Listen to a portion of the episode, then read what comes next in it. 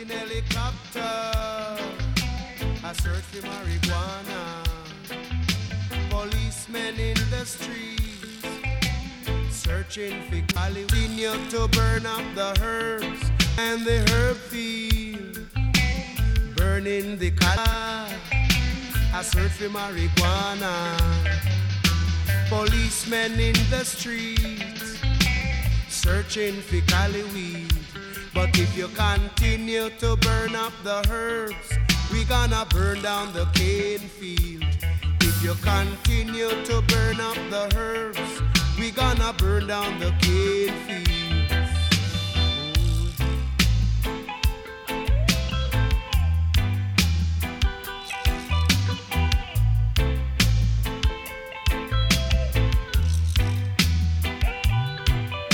Police in helicopter, for marijuana. Policemen in the streets, searching for Cali weed. Policemen in the field, burning the Cali weed. But if you continue to burn up the herbs, we gonna burn down the cane fields. If you continue to burn up the herbs, we gonna burn down the cane fields. Don't trouble your banana. We don't trouble your corn. We don't trouble your pimento. We don't trouble you at all. So if you continue to burn. Hold oh, not thy peace, O God of my salvation, because the mouth of the wicked of the deceitful is open.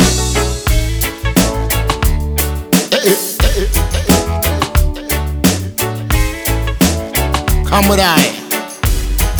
Up in foot dread. And the man throw one stone. And it bring a bad feeling to all wicked men. Only when man like Marcus Garvey speak, wicked men would I hear. You know hear. Instead of that, they only sit aside and rob and cheat and oppress the poor. May God, what a sin thing. I have been throw one stone and it bring about the feelings to all wicked men. What a plot, Bingy man throw one stone and it bring about the feelings to all wicked men. If Rasta make a progressive move, wicked men are red. I. How they want to see the days when them can't send out Rasta, can't send I out, I send out Babylon. Bingy man throw one stone, and it bring a bad feeling to all wicked men.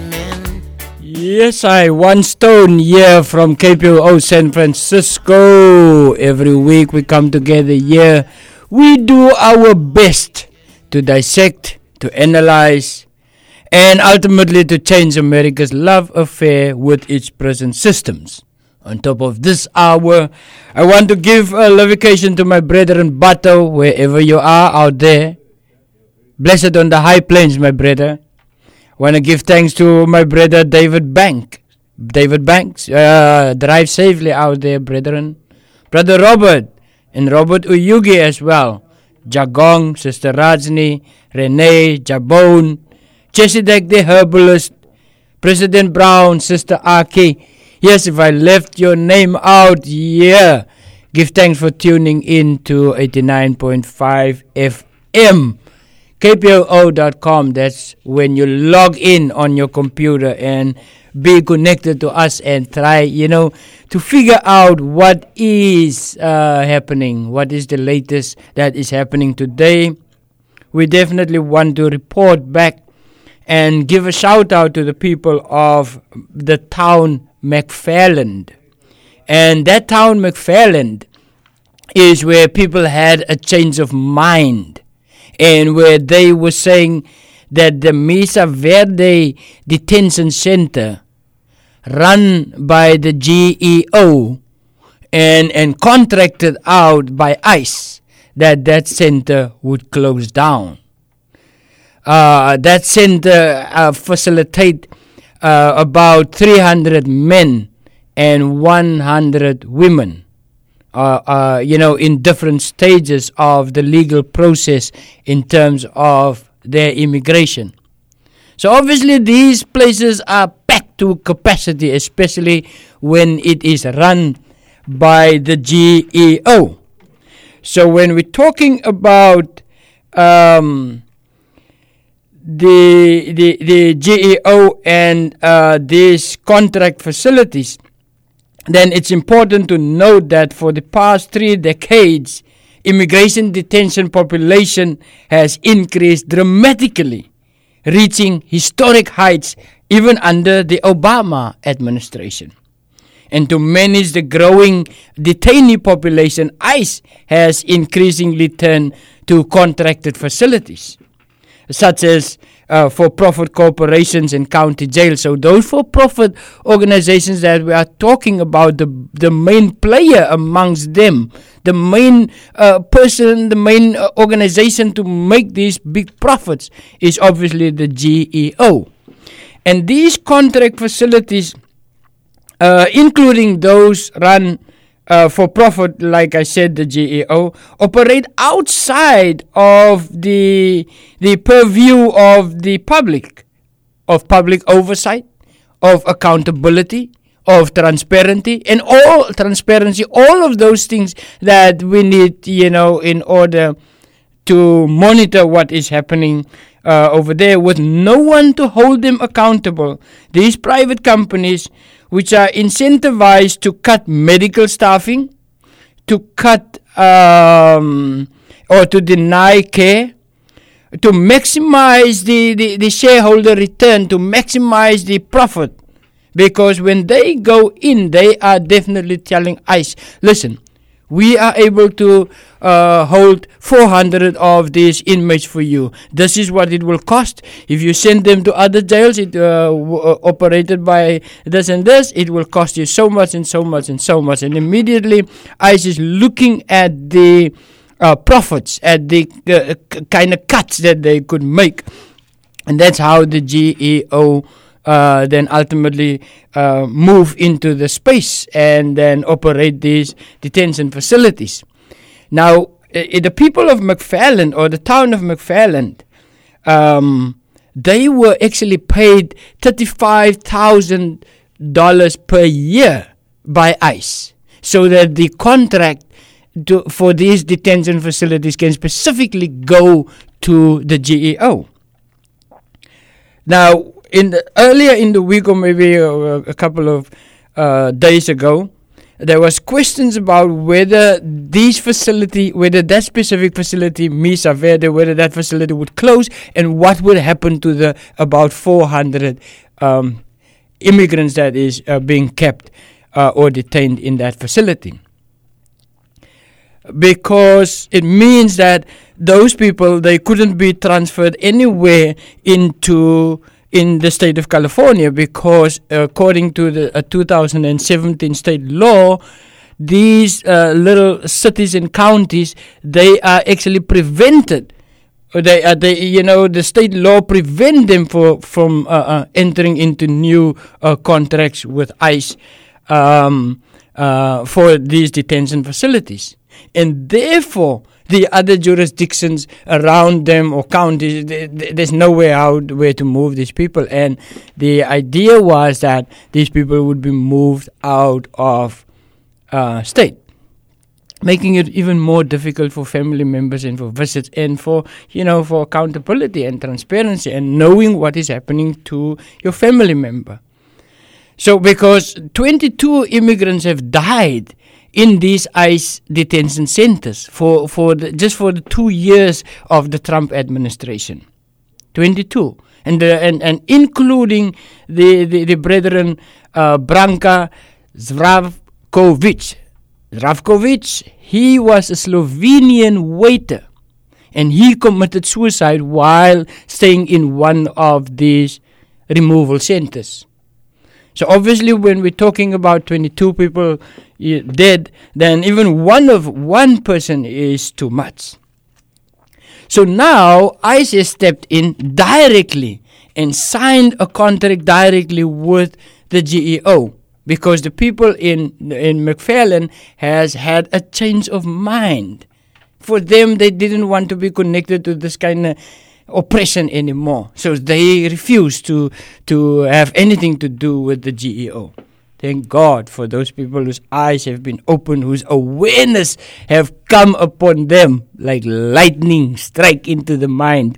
So now the ICE have signed an agreement with the GEO until and have the contract to still operate the Mesa Verde uh, detention facility until uh, March of 2020. And of course, when that contract ends, then I know that uh, according to the state law, it won't be able to open another detention facility for ICE in that particular area. So those are some of the issues that we want to bring to people's attention, and we want to say that those activists and lawyers that were standing up and and and and, and confused where these people will be moving to, um, at least we have a situation whereby you know, uh, people could actually be close to um, their family members and those detained under the draconian laws of uh, ICE and, uh, of course, the main player, the for profit player, the GEO. That's like one of the private companies in the US of A that makes big, big, big money out of. Uh, uh, incarcerating people right here in the US of A. Yes, we're listening to uh, KPOO and we right here on Prison Focus. And we will definitely come back uh, with Sister Nube on the line and then also have um, um, somebody that we would be talking to. KPOO, San Francisco.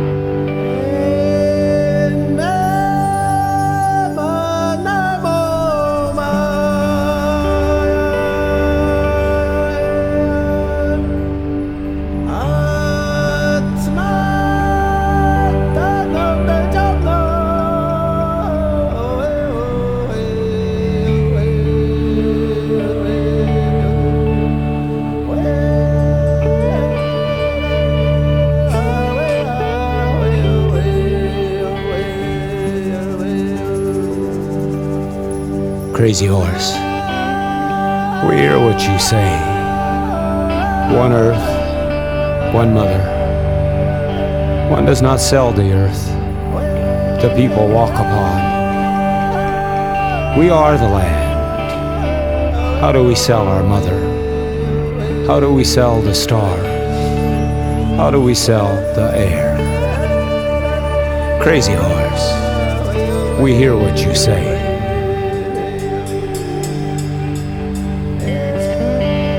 Too many people standing their ground, standing the wrong ground. Predator's face, he possessed a race, possession, a war that doesn't end. Children of God, feed on children of earth. Days people don't care for people. These days are the hardest. Material fields, material harvest. Decoration on chain that binds. Mirrors gold. The people lose their minds.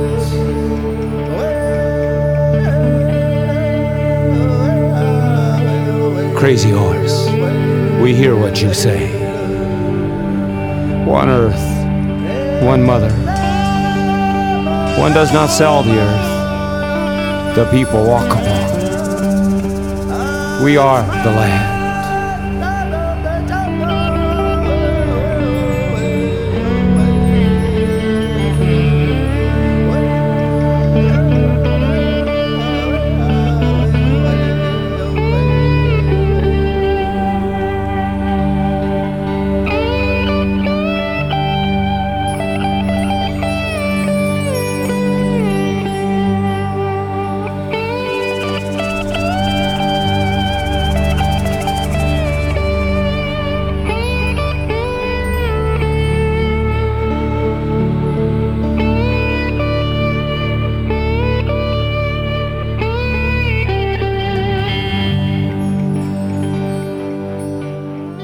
Yes, and you're listening to John Trudell, Crazy Horse, here on KPOO San Francisco Prison Focus.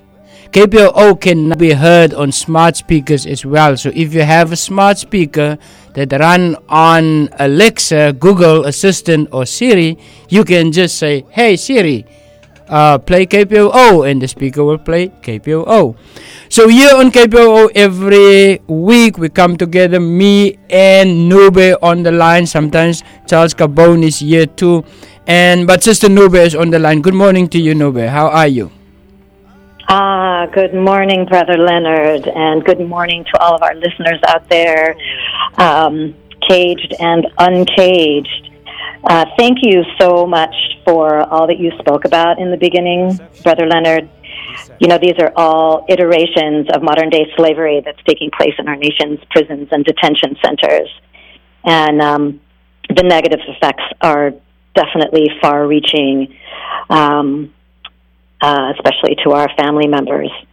And I would like to um, remind folks that the section clause to the 13th Amendment says neither slavery nor involuntary servitude, except as punishment for crime whereof the party shall have been duly convicted, shall exist within the United States or any place subject to their jurisdiction. Um, so it is real, people um, prison slavery is happening inside of our uh, prisons and detention centers. But like you, Brother Leonard, it was so beautiful giving thanks to all those folks and more. And I too just want to give thanks to all the folks on the front line of prisoners' human rights. Human rights.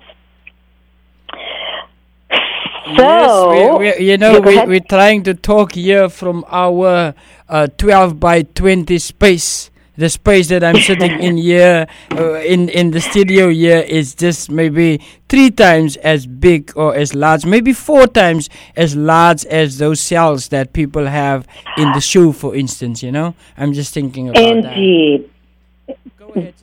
Very, very good point, and and.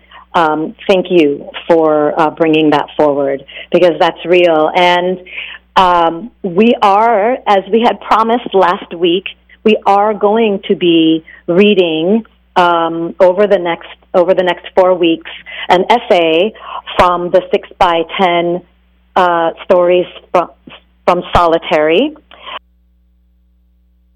Of thirteen essays, and one of them uh, that we are going to be focusing on is by Michael Zaharibu Dorrough, who is a California prison focus contributor and correspondent.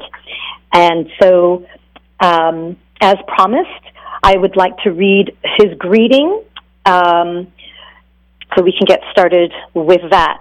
Um, here we go. Greetings. I have been out of solitary confinement now for three years and two months. I was moved to the level two yard here at CSP Solano in September 2018. I am continuing on the journey to heal. The journey can be challenging because healing must occur in healthy environments, and prisons, like the larger society, remains unhealthy. And because the nation is so saturated with hate, creating a healthy space for collective healing is what I believe must occur. I cannot heal, become whole, unless we do so together. Can women heal from the centuries old nonstop assault on their humanity as long as patriarchal, authoritarian, sexist, misogynistic hate exists?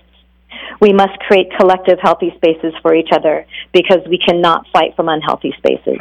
Fighting from unhealthy spaces can cause us to become just like those that oppress us and deny us our humanity. Healing for me must mean that when I look at you, whoever you are, I will see a reflection of myself, without my many flaws, of course. Smile. Thank you for the privilege of engaging with you. I love you. I appreciate you. I respect you. Your brother, Za.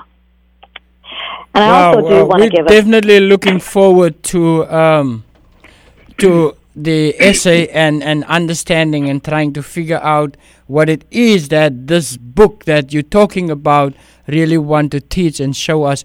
Also on the line, I have uh, Sister Valerie. Uh, Valerie, how are you, Valerie? I'm fine. Oh, Thank you. As long as you can hear us, we can hear you perfectly well. Yes. We also have on the other side uh, Nube for your information, Valerie. So, Nube, I'm going to okay. give it over to you as well to go. Oh, fan- fantastic. Well, thank you. And I do want to give a shout out to KPOO, um, one of the, the few platforms that gives voice to um, those most marginalized, which I believe is the prisoner class and their families. So, again, this is a wonderful opportunity. Valerie, it's really great to have you here. Um, I do want to remind our listeners that we have been talking about the issues that have been taking place in Corcoran State Prison and other uh, uh, prisons in California regarding uh, modified programming, uh, also known as merged yards, um, and gladiator fights. And I would like to um, uh, bring on Valerie or introduce Valerie. She is from La Puente down in Southern California, whose loved one is currently housed in Corcoran State Prison. And she yes. is going to be here to talk to us about. Um, uh, what's going on, and you know we've been getting getting reports of the ongoing policy decision being made by CDCR to implement what they are calling the uh, modified programming, and others are calling gladiator fights. So Valerie, um, please, I w- would love you to share with us, with the listening audience, um, what this means, and um, share with us what the real and personal con- consequences of this policy on your family and loved ones is is about. Okay. I would love to do that. Okay, um, my brother, he's been in prison for 21 years. He's actually been in prison longer than he's been out. Um, this has this wow. modified programming is basically lockdown. That's exactly what it is. They're not getting anything. No um, food from commissary. They're basically like starving them. No food from commissary. Um, they're serving them their breakfasts frozen. They're just whatever they can to just take away from them, that's what they're doing.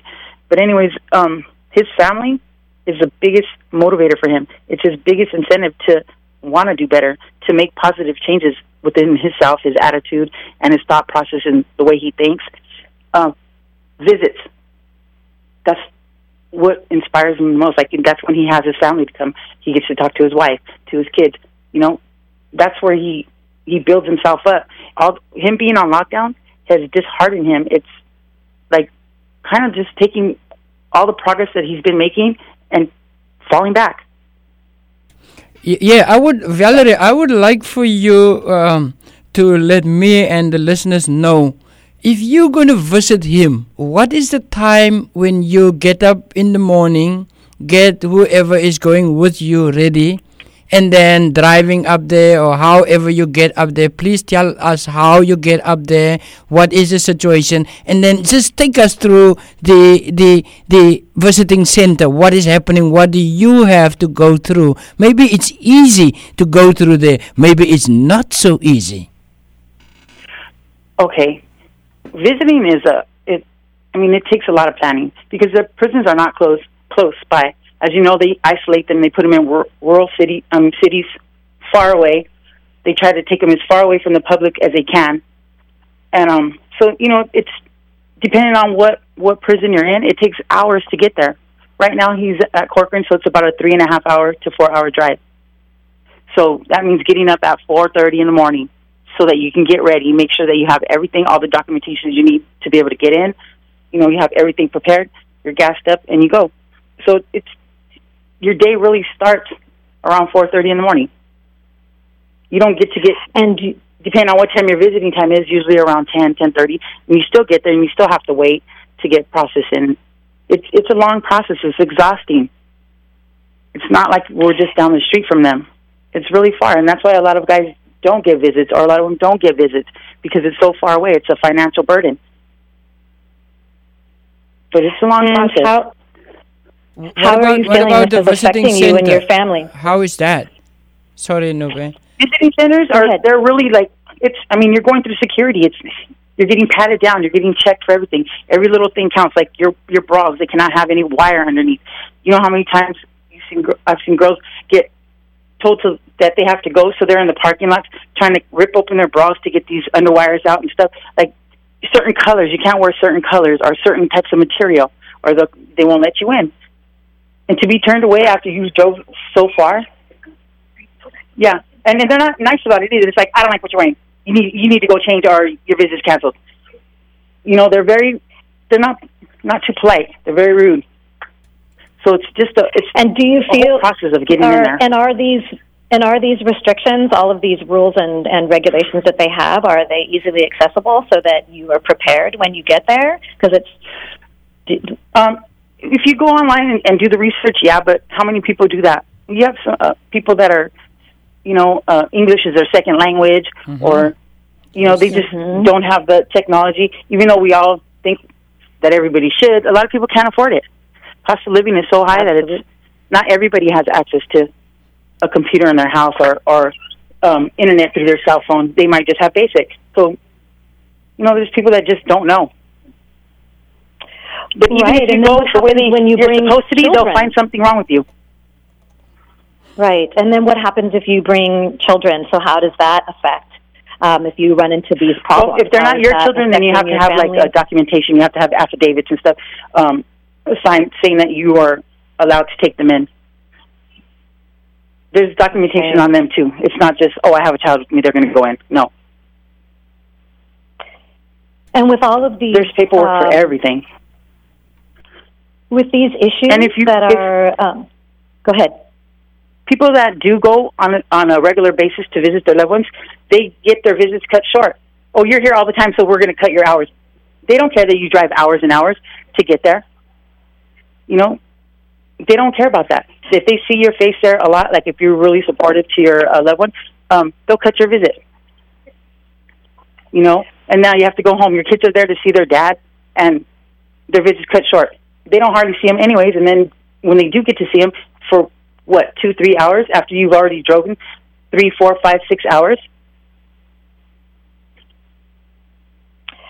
So and so, how do you feel um, about? Because it's, it's the the thread that I'm hearing from you is that there seems to be um, really a lack of care or vision around these decisions that and the guards are making around um, these lockdowns and uh, these. Um, these denials of, of, of visiting time and uh, making things difficult that seems to have a, a far farther reaching effect than just what happens when you're there. Do you want to talk Oh a yeah, little it bit de- about definitely that? spills out over the walls. You know, that when when they when they um, discipline the men in there, it doesn't just stay in there. It affects the families. It affects you know the outside too. It it, it affects the way your household runs because when you're used to having um, that contact with your even if it's only once a week or once every two weeks, where you take your kids and that's their time where you spend as a family, where the dad gets to talk to, you know, lay down the rules, and the kids respect that. But when there's no contact, there's nothing going on, they act out, especially because they don't know what's going on. They don't understand why can't I see my dad no more? Why don't I get to talk to him? And then they act out, and it just breaks down the whole family. Like, for example, my sister-in-law. She cries every day. It's a struggle for her every day. It's a struggle for her to get up and go to work. You know, it's a struggle for her just to have the patience with her children. You know, like my nephew, he tends to like want to break the house rules now because he feels like why should he? He doesn't see his dad. His dad's not telling him anything anymore. He doesn't want to listen to his mom. Like he's he's upset. So you know, Right. what do they do? They act out. So you, you are saying that that when uh, these officers put uh, our loved ones under uh, these restrictions, it also affects the family. No, sure it does. Talk to It us a little bit. Talk to us a little bit about the expenses. Is it a little bit more expensive to have the hubby over there, or how does it work for the family if you have, you know, a poorer family? You in the beginning you couldn't probably afford the uh, legal representation, and now you is it is it difficult? Is it how does it work? Oh, most definitely, we couldn't afford the legal, the legal fees. My brother didn't have a paid lawyer; he had a appointed lawyer. You know, and it's he he. It was just all bad from the beginning, but that's not the point. The point is, you know, he's there now, and we're trying to make the best of it. And you know, we, we're trying to keep his mind healthy by supporting him, letting him know that we love him, visiting, you know, writing. And this, so, Yeah, so like- but this is extra effort on your Exactly. part. I mean, now Oh yeah, it is. And It is. cost. extra effort on your part to, to do this. Have you been able to engage with the CDCR and, and some of the officials there and um, talking with them, and what have they told you? Um, I I go on a lot of social media sites. I go to their web pages and um to see what they're saying and what their what their view is on everything that's going on. And when I do go on there, all I see is negativity. They basically it's like them against us. They see us out there protesting and they're I see the comments they're making and they're like, oh, they're uh, let's just send like um um, ICE unit out there. Oh, they'll all be gone then. They're, they're nothing but wetbacks, or they're all on welfare, or they're ignorant. I mean, they, the comments are so racist and so like um, hate geared. It's oh my god, it's like I look at those comments and I'm like, and these people are the ones taking care of our loved ones. These ones are the ones that are in charge of their safety and security. This is ridiculous. And when I do try to um, talk to them, I make sure that I'm respectful. I make sure that I'm using facts and facts only, Wow. and I'm not attacking. And still, I get blocked or um, they delete my comments. Wow. I even try to wow. tell them, hey, you know, it's not me against you. It's not, you know, we're not against each other. I'm for you too. I want to see safety and security for every life behind those walls, whether you, whether they reside there or they just work there and get to go home. Safety and security should be the top priority. And and of course you have both the realization of how crime hurts, but you also understand how justice could be a healing process, how it could be something that uh, heals up your community if it's done uh, properly. Now you are telling us that we have still a lot of work to do to educate our my- people out there that incarceration Yes. is not the key, especially if we have a situation where there is no rehabilitation connected to the incarceration. There's no I see no rehabilitation. All I see is oppression and um they're just reinforcing whatever negative attitude they came in with by putting them on lockdown, by isolating them, by taking everything away from them, including their families. Yeah, and with these And with these you- gladiator fights, you commentary know how how um it causes stress.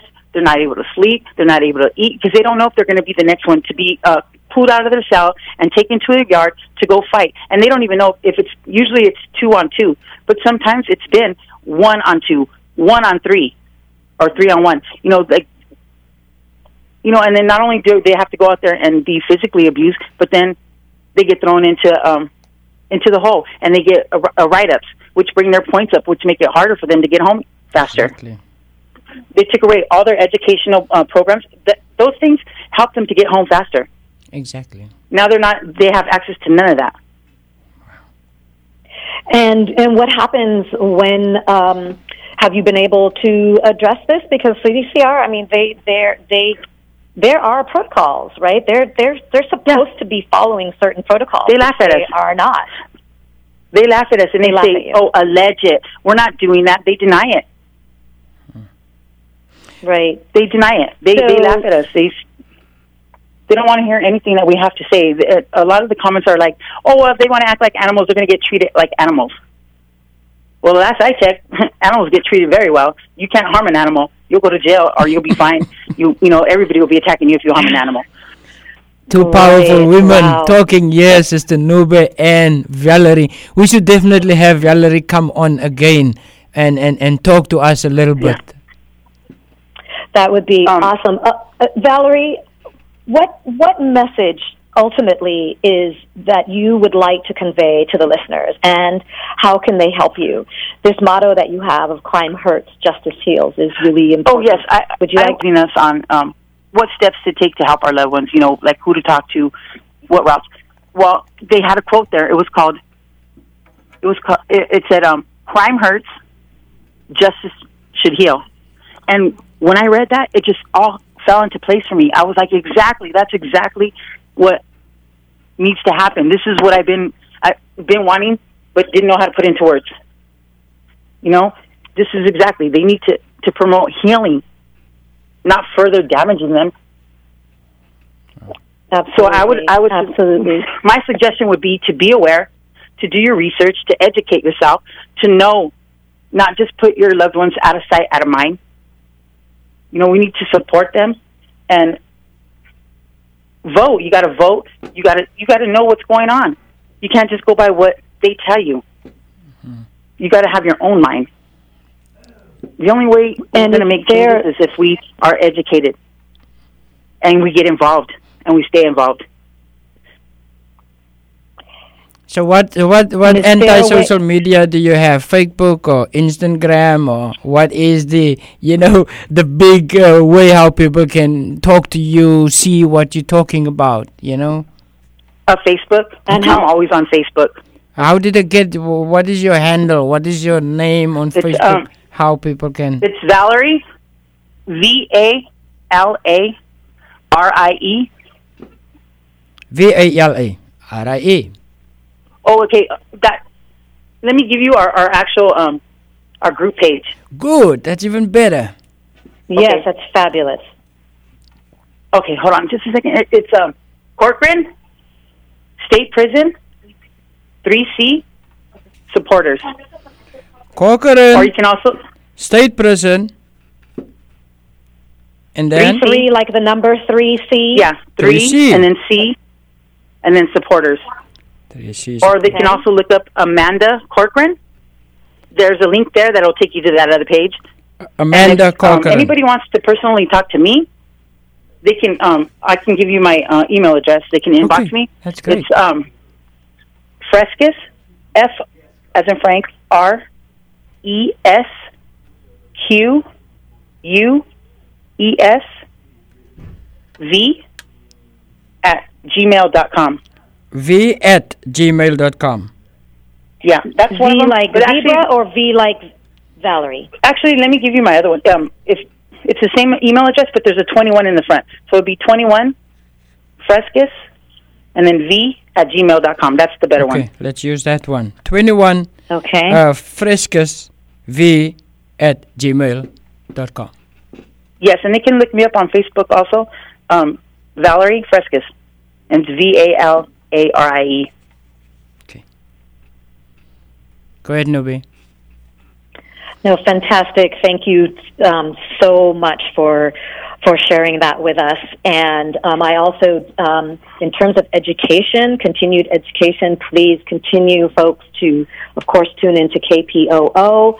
Also, go Yes. to California Prison Focus's website, um, prisons.org. Um, check out our newspaper there. Um, Oh, can I can I say one more thing that I just became aware of? Of course, please, please. Okay, I just became aware of this last night. Um, uh, CDCR, they're trying to like quietly pass a bill that will allow them, um, yeah, change regulations. Right now, they do have surveillance, but they're not able to use it against um, In courts. the men. So what they're trying to make an amendment to it, and they're t- trying to quietly do this, is so that they can use um, audio and visual, visual visual surveillance in all areas. Um, the men are even inside their cells. Because the legal contradiction is that men should have been made aware that they are recording. So now they could record without uh, informing people that they are recording. what they're doing, what they're trying to do is dehumanize them even further. They're Exactly. taking away any little bit of, you know, privacy or whatever that they have, and then and then they're also using that to to collect evidence to build cases so that these guys can't get out. I know. Wow. Thank Okay. you there's so a- much, a, um, Valerie. Pay There's a I have a link, and then I'll put it. We'll put it on our our um, on our our page where they can go because we only have till Friday to send emails to um to tell them no that we don't want this. Okay. bless- Okay. Excellent. You're going to put that on the Facebook website, that which is the Yeah, Corcoran State. it's already on there actually. Three C We just- supporters. Fantastic. Okay. Yes. Um, we'll do our best to, to get that out as well. Thank you so much, Valerie, for Can I coming say one on. thing? And Much love, Valerie. we will, Thank you. will I just want to say today it's again. my brother that's affected, but tomorrow it could be yours. Exactly. So please, you know, please help us end the hostilities. Bless up. sis. we will. Thank you.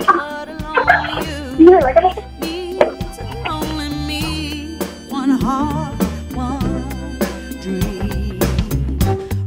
hope are soaring through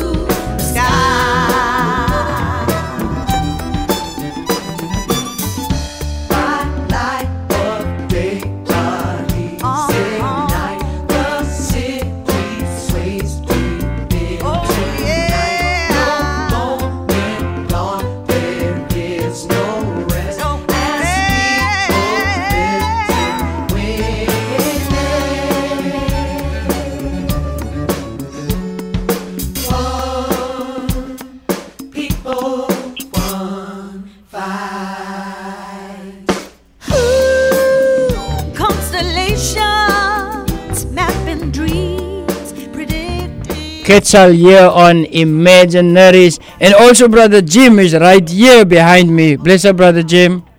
Jim Rigsby, as my sister was talking about Brother Jim, that's coming on Monday nights. So definitely those oldies, you cannot miss those oldies. Big ups, yeah, Brother Jim. So yes, Nube, um, I'll give it over to you for a minute, my sis. Thank you so much. Well, we will no longer keep you in su- suspense. We are going to now start the first segment of the essay from Michael Zaharibu Dorrough from Solitary. We'll tell you more about that as we go through the weeks. Here we go. Michael Zaharibu Dorrough, age 64, born in Cleveland, Ohio, interviewed in Solano State Prison, Vacaville, California. With the exception of the drab prison jumpsuit he wears, Michael Za Dorrough looks like an archetypal college professor. With a slight frame, a full head of hair, and light brown eyes framed behind prison issue bifocals, Za is thoughtful and quiet. He has been in various prisons in the California system since the 1970s and is currently serving a sentence from 1985 for a murder that he says he did not commit. Now in general population, Za spent nearly 30 years in solitary confinement in various California state prisons. We visit Za at Solano State Prison, where he is currently incarcerated. Located in Vacaville, California, Solano sits amid rolling green hills thick with oak trees and rows of eucalyptus and palms. Prison rules prevent us from bringing in recording equipment, so we correspond with him primarily via email, via mail, excuse me. Through dozens of letters, Za tells us of his early life in the Watts housing projects in Los Angeles and the horrors of being locked up for decades in solitary confinement for his alleged prison gang affiliations. Growing up in Cleveland was special. I have been in prison for almost all of my adult life. I think that sometimes turning your life around requires that you start your life all over again, like being reborn. I was born in 1954. I'm originally from Cleveland, Ohio. I had one sister, Marnetta. She was a dear friend. She passed away several years ago. And I have one brother, Craig, who is still alive. I grew up in a two parent home. My mother, Thelma, is still alive. My father, Clarence, passed away two years ago from cancer. I was crushed. My parents were my dearest and most trusted friends. They were married 65 years. Growing up in Cleveland was special. I loved to play baseball. I can remember how a buddy of mine and I would get on the bus when we had the money and go down to Municipal Stadium and watch the Cleveland Indians play. I was a huge fan. Block parties were big then. We would block off the ends of the street. Someone on each end of the street would bring record players and sound systems, and everyone would bring food, and we would have a party until the evening. During the summer, we used to sit out late at night and sing. We all wanted to be the Temptations. We loved Smokey Robinson and the Miracles too, uh, but no one could hit the notes like Smokey hit. The O'Jays were very popular when I was growing up in Cleveland, not just because they were bad, but they were also from Cleveland. They lived around the corner from my grandmother's home. I used to stand out in front of their house and listen to them practice. I think this was pretty typical of how it was growing up in inner cities during that time. Surviving was all that mattered. When I was maybe nine or ten, the police mistakenly came to our home, then realized they were at the wrong home. I remember one officer saying, quote, It's just an N word home, and my mother cursing out the police and my being afraid the police would kill my mother. Oh, I remember the rebellion. It was during the afternoon, and several buddies and I were going to a local park to play baseball. It was a quiet afternoon. There were armed National Guardsmen protecting a bank. The bank sat on a corner, and we were waiting on the light to change. We were told to keep moving, but we couldn't do so until the light changed. One of the guardsmen walked up to one of my buddies, Anthony, and said, N word, did you hear us? and started to beat him with his rifle. Ah, the streets were a lot different in the 1960s, particularly in Cleveland. Surviving was all that mattered. When and where you will sleep, where your next meal might come from, your next bath. So you think that you must steal from someone in order to eat. You sleep where you can. There was this food place we used to go to at night. It's where I started to get into trouble. I started staying out late. We would go to Akron, Ohio, and steal cars and drive them back to Cleveland. I also stopped going to school, and eventually I started staying away from home. My family did love and support me, but as I got older, I just seemed to drift farther away from my family, and the more I got in trouble, the farther away I would drift. I think this was my way of keeping that part of my life away from my family. My first arrest in Cleveland was for robbery when I was 12. I went to juvenile hall for about three months. It was pretty frightening. I no longer had the shelter of my family. I was around people I knew nothing about, and it didn't take long before I learned that I was in an incredibly racist environment, a very hostile boiling point. When I came home after juvenile hall, my parents began to make arrangements for me to leave Cleveland. My father traveled to Los Angeles to find work, and when he did, my family moved. My father stayed at that same company for 40 years. He was a machinist at a company called Western Gear. It was 1968, and I was 14 years old. I'll never forget when my family and I moved out to California from Cleveland and the disappointment I felt when I learned that we would not be going back home. But I fell in love with Los Angeles almost immediately. I couldn't believe the energy. The streets were full of life. We also traveled to San Francisco where my grandfather lived, and I fell in love with that city too. My grandfather stayed on the corner of Haight and Ashbury in 1968. I loved the idea of people from different cultures and genders being together and loving each other. It was unlike anything that I thought possible. I used to sit on my grandfather's porch and just watch people. I think that experience made it possible for me to see people at their finest. Haight Ashbury represented to me what humanity was capable of being.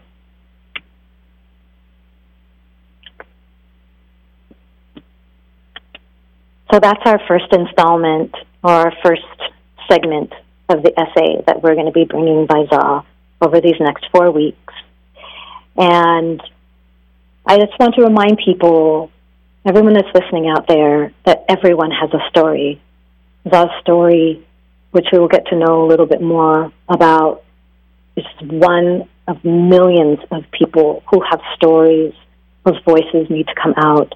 And I really, again, want to give thanks to all the people on the front lines of fighting for prisoners' human rights so that we can continue to do this work to bring out these voices and these stories.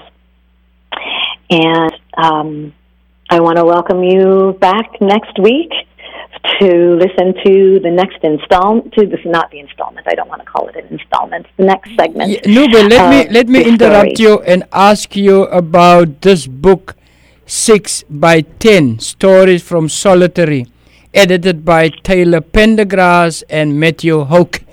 Let me ask you about this book. Uh, tell us a little bit about the book, just in a couple of uh, minutes, please. Well, um, Uh, this book came to me um, just very, very recently. Um, I understand that just this story alone took over two years to to get down because of all the restrictions for um, visiting, just like Valerie was talking about, and um, and not being able to take in any recording equipment. There are 13 other, uh, sorry, there are 12 other stories in this uh, in this book. I encourage people to pick it up. You can go to haymarketbooks.org, voiceofwitness.org, and of course Amazon. Although I do encourage the first two first.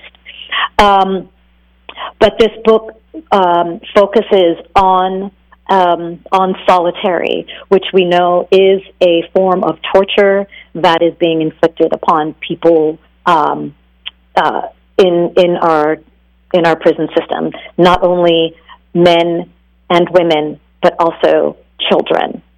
Um, very very important book, and um, I also one thing that I do want to say as well. California Prison Focus does, um, besides bringing focus to the abuses that are taking place inside of our prisons, we do focus on solitary confinement, and we um, want to.